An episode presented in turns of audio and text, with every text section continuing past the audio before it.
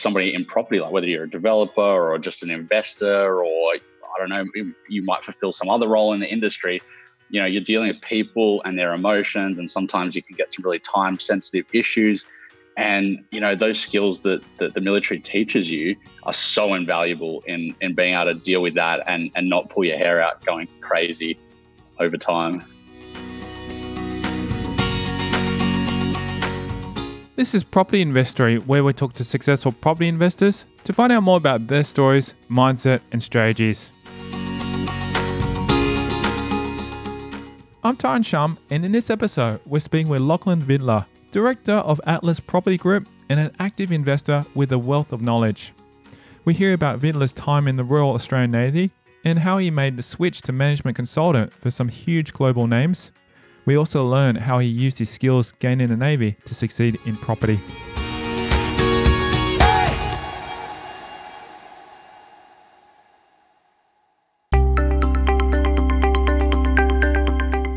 Vidler started out his career as a warfare and logistics officer in the Navy, serving for six years.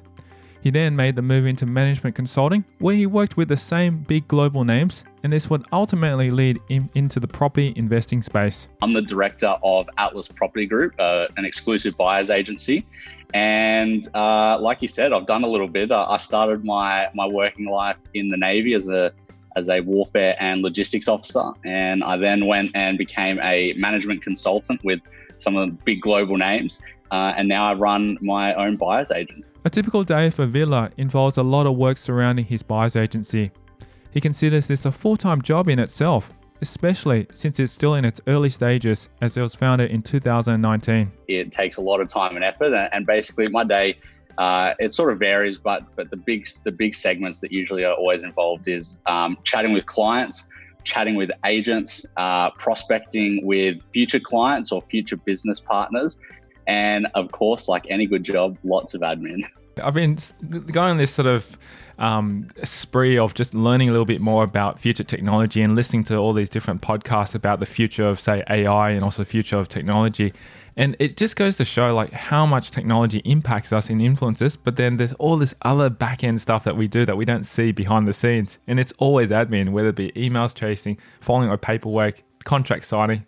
I, I have a hunch of those kind of things. And even after, say, for example, this episode, there's still a lot of admin stuff that people don't see that goes into getting the podcast edited and out there. So I totally understand. Admin is just part and part of daily life. I, I reckon if I could have a full time assistant just doing that, I think there'll be more than enough for them to keep them busy. I could not agree more. I mean, I think you're right. You know, um, AI and technology has helped out so much. Like, I mean, you know, nowadays we're at the point where we can sign almost all documents online. And like, how much time saving is that without having to post to physically sign it? Maybe you got to scan it. I think that's one great advancement we've had. But um, I'm with you. I'd love to have a uh, personal assistant come in and uh, be able to help out.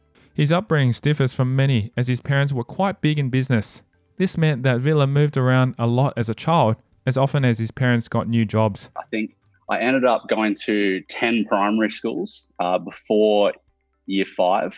And that was in Sydney, that was in Melbourne, Brisbane, Auckland. So I moved around quite a lot and I went to a couple of those cities more than one time as well. Wow, how that work? Does that mean that halfway through school or halfway through the year you'd actually leave and then move to another school? Yeah, sometimes I can, uh, you know, I'd, I'd, I'd leave, I don't know, Brisbane on a Friday and then I'd be starting Monday in Melbourne or Sydney. Vidler followed in his father's footsteps unintentionally which meant he moved around a lot and found it to be character building. He was uh, in sort of senior management roles of different companies. So it could be that, you know, he might have got another promotion or it might have been that um, he changed businesses or something like that. But it just meant that, um, and my, my mother as well. So it just sort of meant that um, we were constantly moving for sort of a lot of my early years. But um, uh, I, I, look back at the time, you know, I think when you're a kid and you're sort of moving and losing your friends, you get a bit unhappy and sad about it. But looking back, it taught me so many great skills about being personable and how to make new friendships and relationships. And to be honest, it probably has helped out so much with what I do now. Yeah, I, I can understand. I, I, mean, I did I didn't move that much when I was in primary school, but I did move three times when I was in primary school. That's why I can relate to that, and it did you know change things. And that stability for me was a little bit I guess, um, confronting as well. But I guess it was definitely a good thing when I look back at it. I did make a lot of new friends, different schools, different environments, and you learn to adapt extremely quickly, especially when you're young at that age. I don't know what it'd be like for my kids now because uh, any change for them, they just you know throw a tantrum. Uh, I think a little bit of uh, healthy resilience is, is, great for kids. You know, it, uh, yeah, I think um, I wouldn't wish my ten moves on anybody. I think. After years of moving around the country, Vidler's family eventually decided to settle down. In the years to come, Vidler would experience a similar lifestyle in the Navy. No, so uh, we did end up settling down, and, and we sort of settled in Sydney, um, which was really great because a lot of my my family were in Sydney, and we you know just sort of went back into the local community. And although I hadn't you know grown up there for the the previous ten or twelve years, um, it was good getting back with family and some of the friends I, I had had prior. And, um, you know, I think a lot of people love Sydney, and I certainly love Sydney. So um, it was a great place to finally sort of have the waters calm. This change in lifestyle was brought on by a lull of sorts in the business world. Vidler's parents had found roles that they were able to settle into and were less affected by the erratic nature of business. I think it was just uh, a little bit of um, settling within the business world. You know, it was sort of um, I think they finally both just found some roles that they were able to settle into, and then you know the other factors that come into being in business didn't affect them as much anymore, and and we were just able to. Um, yeah, settle down. And I think they'd sort of also got to the point where they said, not only are we sick of moving, we're sick of moving the kids. And, uh, you know, it'd be great to just sort of have some stability back in all of our lives. I can totally understand from the parents' point of view as well, too, because it is quite quite challenging every time you lift up, pack everything, move again. You know, I've moved a few times already with my kids, and my child, who's now six, he's probably moved about four times to different houses in the last six years, uh, just because you know there's been changes. You know, I'm a rent investor, and sometimes you know places just decide that they want to sell the property. I'm like, oh, come on, guys, you told us it's going to be a long term tenancy. So you know, sometimes it, happens not from our but external impacts and so forth. So yeah, but it's been good. I mean, we finally settled down in one place that we love to stay in and are happy once again as well. Well, it, it's really interesting. So you've been through primary school, high school. Um, what happened after high school? Did you go out to do further studies or did you actually jump into the workforce? Well, I mean, I, I sort of did both. I mean, I studied pretty quickly after high school, but uh, I, I, pretty much went into the Navy as well. So I did a lot of my study when I was in the Navy, but uh, I joined – joined the Navy at 18 years and I don't know, maybe 100 days. So I was very green, very fresh, uh, but I was excited to be there. So it was a lot of fun.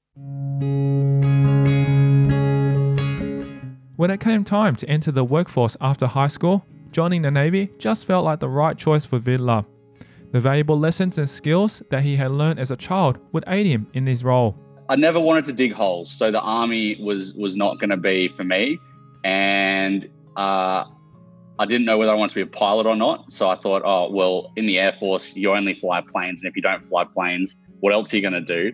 And, you know, spending a lot of my time growing up in Sydney, eventually when we settled down, uh, I loved the water. I loved being on it. I always loved, you know, going to Queensland for holidays and the beach and things like that. So I sort of went, oh well, the Navy is sort of the last one left, and maybe I should have a look at have a look at the Navy and see what I could come up with. And ended up liking what I saw and, and jumping into it. The application process for Vidler in joining the Navy didn't largely differ from other regular jobs.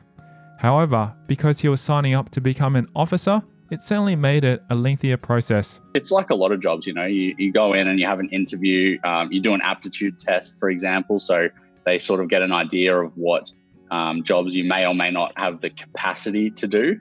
And then from the jobs that you get told you can do, you then pick ones that you want to do further interviews for or further testing. So, um, you know, you do more maths testing, more physics, more um, coordination, things like that. And then you just sort of keep interviewing like a normal job um, process. But um, because I was joining as an officer, I had to do my last interview in Canberra. So we got flown from Sydney down to Canberra and we sat uh, on a board and we had three senior Navy officers in front of us, and we were all, you know, 16, 17, 18 year old kids.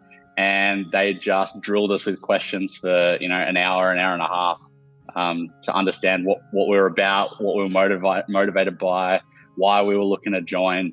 Um, and then you either were recommended or you weren't after that. Gosh, that must have been quite intimidating, especially at that age. I can understand different story when you're 30 or 40 when you've been through that experience, but at such a young age, it's almost like, you know, you got a round table of parents interrogating you.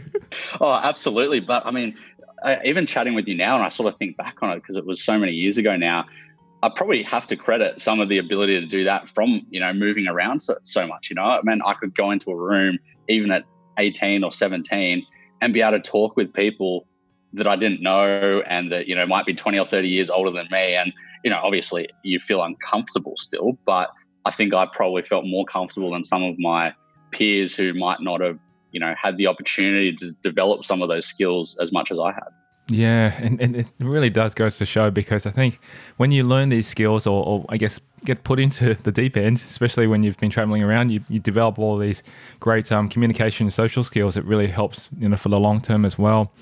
You mentioned about an officer. Can we just take a step back? I may have missed something, but you mentioned you're an officer before you, you went to actually apply for this job. How did that happen, or how did you become an officer first? In the military, you, you've usually you've got two pathways. So you join as an enlisted person, or you join as an officer.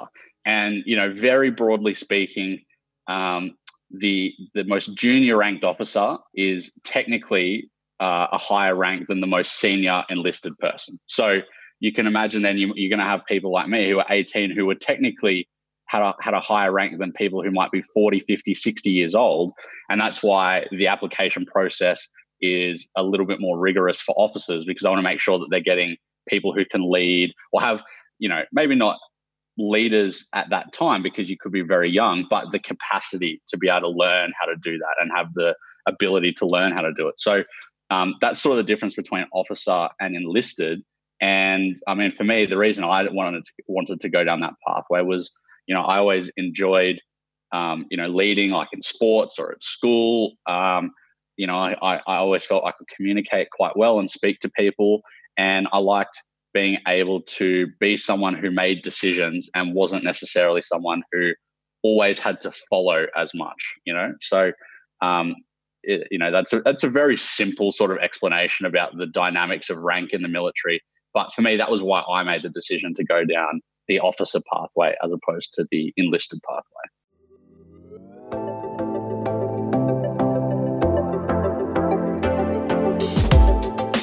Coming up after the break, we hear about how Vidler completed his master's in finance while in the Navy out at sea. I was doing a, uh, a little bit of study for my finance master's, and I was actually deployed in the um, Southeast Asia region, and we were going through the South China Sea and it's uh, for for the listeners out there. You know, uh, it's a little bit of a contested area. You know, it's still quite safe and everything's fine, but there's a lot of um, countries up there that um, feel that they deserve the rights to some of the ocean. His role as a logistics officer. I think a lot of people probably get the broad idea of what that is, but that's you know it, it's dealing with all the moving parts of you know food and fuel and moving the ships to different ports he switched to management consulting. Consulting was such a, a, natural fit for me because it sort of took on some of the unpredictability and of, of the Navy where you could be just doing, you know, you don't do the same job for 12, 18, 24 months. Like you get that variation. Um, and you get to do a lot of problem solving and you get, um, you know, you get to meet such interesting people. And that's next. I'm Tyron Shum and you're listening to Property Investory.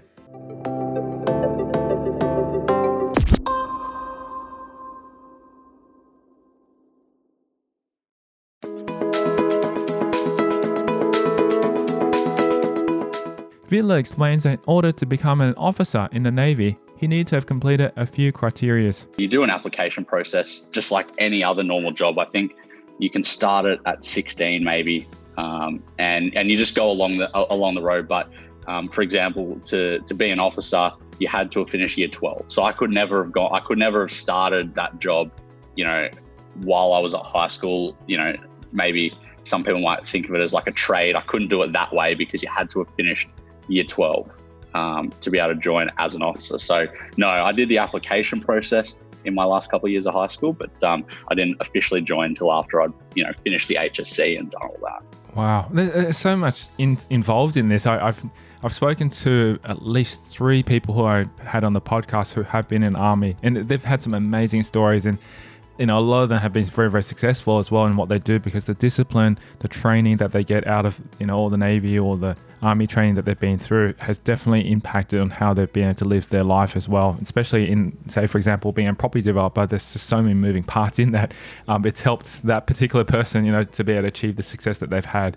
And uh, it, I guess it's just really phenomenal because I, I seem to see that people who have actually come out from the army, spe- specifically from you know what their training has, they've actually been able to perform at a much higher level than most of us has because I think that the training is so intense that it helps you get those skills. Has that been what you found as well since actually leaving the army or leaving um, the navy?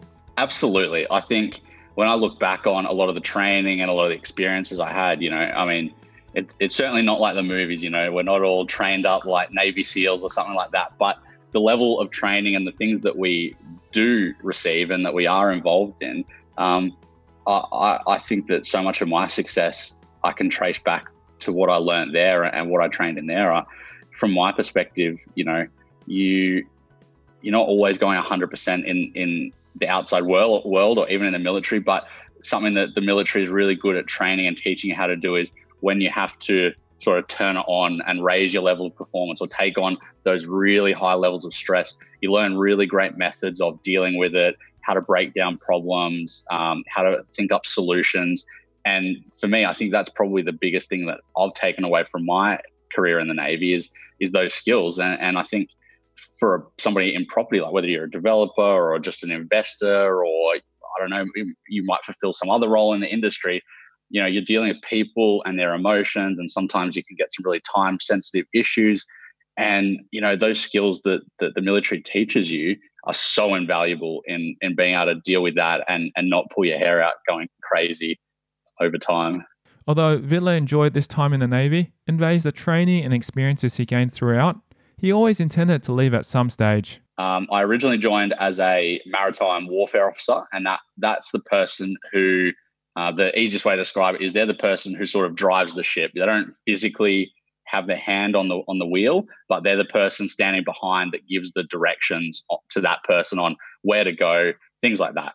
Um, so that was that was the that was where I first started. But um, I, I, have a bachelor of business degree from UNSW, and I wanted to utilize that a little bit more. And and I, I then went on to do some further study also through UNSW. I did a finance master's degree, and as I was sort of starting to come towards the back end of what ended up being my career in the Navy, I sort of wanted to do something that was going to be able to allow me to transition a little bit better. Um, I, I, didn't actually expect to leave at six years when I did, but you know, I knew I was never going to stay for 30 or 40 years. So I wanted to move into a role that was going to be able to um, give me better skills for, that were more transferable on the outside. So I, I changed and became a logistics officer. Um, so you know, I'm I think a lot of people will probably get the broad idea of what that is, but that's, you know, it, it's dealing with all the moving parts of, you know, food and fuel and moving the ships to different ports, um, all the logistical elements that go into that. So it was amazing for my planning skills and my problem solving skills and things like that. But um, yeah, I guess while I was in, you know, I had some really great experiences. I, I deployed on two operations. Um, I served on four different ships. So I, I went. I, I, was on ships that were out of Sydney, ships that were out of Darwin. Um, I had, you know, I had such a great experience. Um, I think one of my one of the ones I always look back on is I was I was doing a, uh, a little bit of study for my finance masters, and I was actually deployed in the um, Southeast Asia region, and we were going through the South China Sea, and it's uh, for, for the listeners out there, you know, uh, it's a little bit of a contested area. You know, it's still quite safe and everything's fine but there's a lot of um, countries up there that um, feel that they deserve the rights to some of the ocean. And because of that, it can get a little bit contested and there can be a lot of ships up there. So it was, um, looking back, it was just, it was such a, an interesting experience, you know, um, being on the ship in that sort of area and then having to go back to my rack and uh, do a bit of math study and work out, you know, how to work out the price of a bond or how to work out how to value a property. You know, it was just it's such a such a polar opposite experience. You know, one minute of the day, of the day to the other. So that's probably one of the the big memories that stick out for me. That makes it really interesting. So you're concurrently studying a bachelor of business at UNSW. So this was sort of correspondence whilst actually out on the Navy. I was sort of in the tail end of that, and I had a couple of subjects to go, and I thought, oh, I'm going to be away for a while. Do I wait and prolong the degree even more, or do I just try and do it while I was out there? And I'm, and I'm glad that I tried to do it out there because it saved me a lot of time. But um, it, it, it was certainly hard switching between Navy stuff to finance and investment stuff. Oh, I could imagine. So, how long were you out on sea normally? Because there, there, would be a proportion of time that you'd be back on land, and then the other time you'd be out on the water. It really depended on what was going on. So, you know, for one, um, for one trip, you know, the ship was gone for months and months and months. But um, the ship is only as good as its people, and people need food and things like that. So, usually, um, from a navy perspective, ships, and this was part of my role as a logistics officer, is that ships can actually go a lot longer than their people can. And you often need to stop in different ports every few weeks because of things like food to be able to resupply the ship. So, um, yeah, you know, it really depended, but it meant, you know, every two, three, four weeks. I think the longest I ever spent uh, between ports was about six weeks. Um, and then, yeah, when we came in, we certainly needed some food then. That's a long time to be out there. I'm, I'm assuming submarines and, and naval ships are very similar, or would they be a different thing? Because when you're underwater, especially if you're going further deep, it's quite hard to come back up all the time and you know dock in. Are they usually out much longer or about the same time? I'll just have to speak a bit anecdotally. I, I never, I was never on subs, but you know, it, it's the same constraints. You know, it's always by food. It's always things like that. So submarines are the exact same. You know, they've got to make port every so often as well to be able to resupply. Um, but you know, they they have such a more stealthy role in the world. So um, they're, they're, the way that they're set up is so that they can do that role a little bit better than we can when we float on top of the water. Like any other job, Vidler's day to day on the ship varied. It might be spent preparing a plan for the next stop and always entailed plenty of admin work. So You might be dealing with contractors that you're going to have to deal with when you get into i don't know a port in malaysia for example you know you're going to need cranes you're going to need food you're going to need water power things like that. So you might be you might spend the morning dealing with some of those logistical elements then like any good job that we were chatting about you're going to have some admin to follow up on after that. Then you know you might spend a bit of time with your people you know getting around the different sub departments to see how everyone's going see if people have got issues um, and then you know you'll want to have a bit of chill out time at the after you know five or six p.m. around dinner time. You want to chill out a little bit there as well and and get some sanity back. And and then each day is so varied. You know, you might end up having to spend a whole day on admin, or you might spend a whole day on preparing for the next port. It just um, it was always so different. It was so different. It, it sounded like they were able to just go, okay, this is your responsibility. Um, we'll teach the skills how to be able to plan and manage and look for the things that you need to accomplish and achieve in terms of your goals. But you go out there and, and achieve whatever you need to do to meet those kind of goals. It wasn't like you know you had a set routine that you had to do every day. Definitely, it was hundred percent like that. You know, I think. Um, yeah, you, you, you, had your um we call it the left and rights of arc. So that that's that that gap between the left and the right of an arc is is where you you have responsibility for. It's a military saying, and um and you know they wouldn't necessarily tell you how to do the things in that in that area of responsibility, but they'd say you just need to get them done. And um, you know, you always I mean you always had support. You weren't just sitting out there. I wasn't just out there by myself going, oh no, what do I do if I don't know this? You always had support. You always had someone you could talk to, which was so invaluable. You know, being able to bounce ideas off people. I'm a big believer in, um, you know, collective thought and, and group thinking. Um, I think you get such a better result if you don't know the the answer to be able to take on the thoughts of a team. Um, and we always had that. Yeah, I love that, and, and I'm the I'm the same. I, I think having collaborative approach is so important, especially in the kind of role I play and, and work with as a project manager. There's no way that I'd be able to come up with all the solutions. That's why I have teams around me like BAs and uh, architects and so forth, and get them to you know bounce their ideas off and share you know what they know and, and tap on their expertise, and then get the support to be able to come together and finalize the project and basically just guide them you know in the right direction to get the achievement or the goal that we want to you know, meet as well too. It's fascinating. So um, back then, without internet, this is going back maybe you know 20 years ago with, with, internet and stuff like that because uh, did you have access to the internet? Because I, am assuming you know it's it's out in the middle of nowhere. Is was internet access just as good or was it just you had to rely on once you no. No it was definitely not as good. You, you certainly cannot sit there on youtube or netflix and watch a show. Not at all but uh, no we, we did i mean there is internet but you, you get it from uh, satellites so um, you know, as you're moving throughout the world, you'll get better reception, get worse reception. When when we left sort of the Australian coastal area, you know, maybe a couple hundred nautical miles off the coast, you notice that there was often a massive drop in connectivity. Um, and it always made it difficult. Um, you know, it's just it's sort of the nature of the beast. You know, you can do emails, that's usually fine, but yeah, trying to get on the web to to be able to see different things, it, it can be it could be challenging. But um, it's something that I think will always be an issue for na- it's navies everywhere. I mean, it, it's it's boats anyway. You know, you could be on a you could be on a cruise ship and you're going to have similar issues.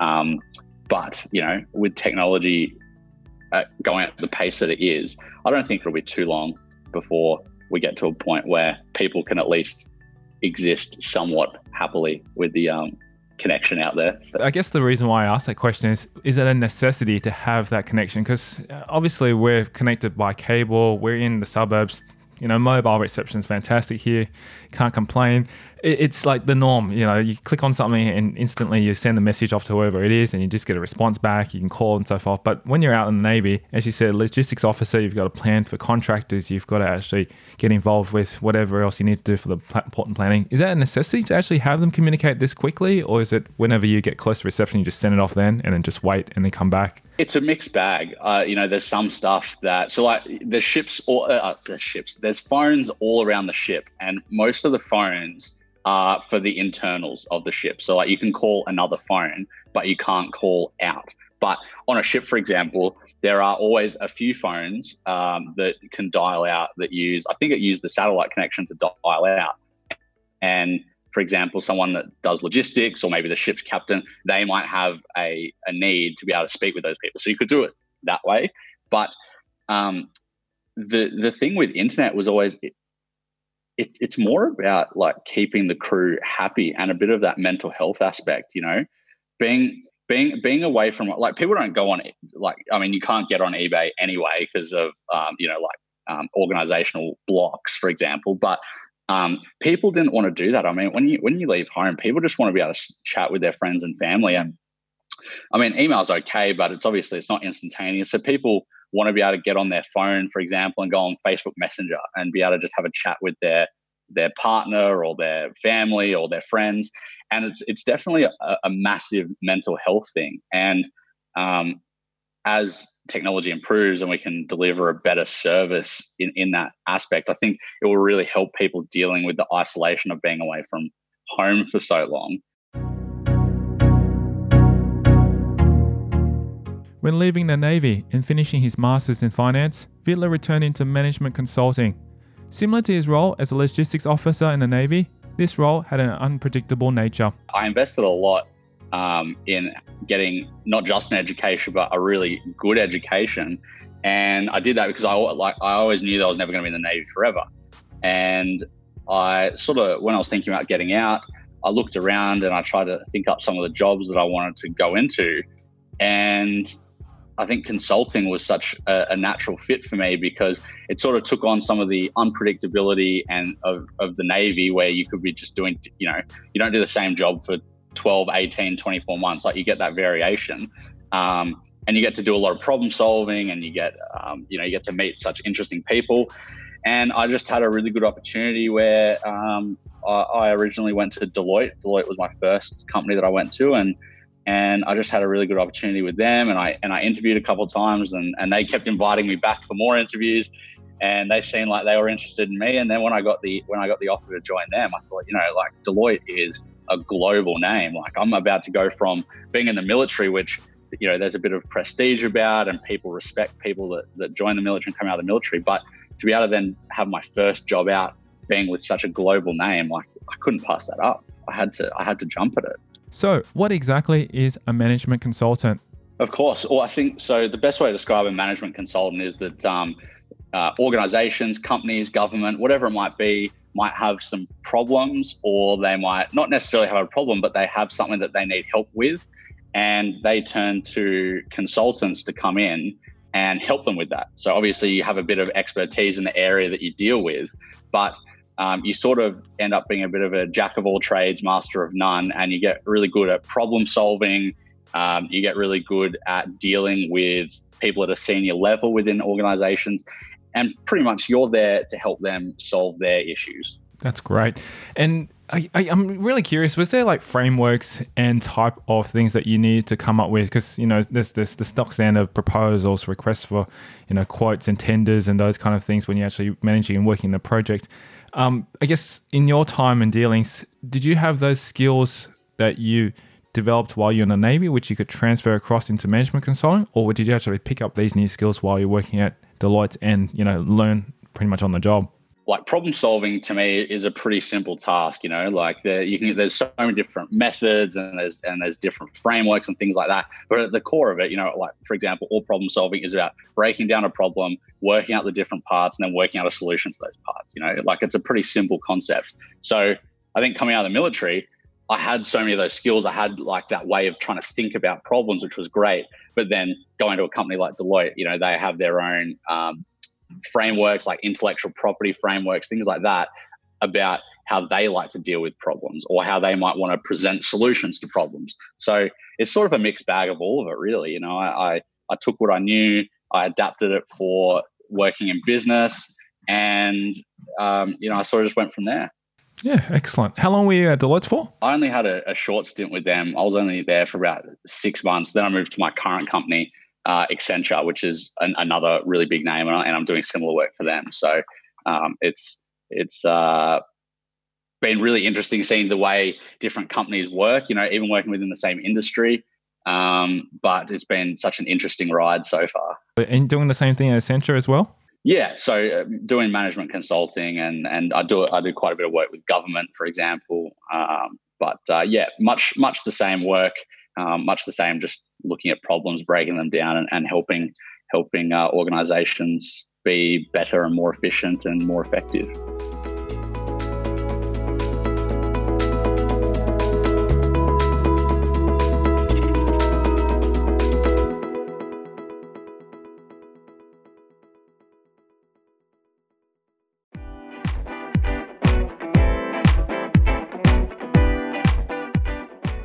So, inspired by Lachlan Vidler's journey, we'll keep the conversation going in a future episode of Property Investory. We will discuss the first property he invested in with the help of a buyer's agent. They presented me with properties, and I did I did due diligence on top of their due diligence. But being able to have that help first up taught me so much that I didn't have beforehand. We'll also hear about his work in the development space. The development we're in currently, it's a syndicated investment, so we're on with a couple of other people. Um, but that was more out of being able to leverage into a very very high value lucrative development that you know we couldn't fund by ourselves. His most memorable investing moment? The tenant had been calling the property manager for quite a number of times and what it really was was that they just didn't know how to turn it on. And that's next time in a future episode of property investory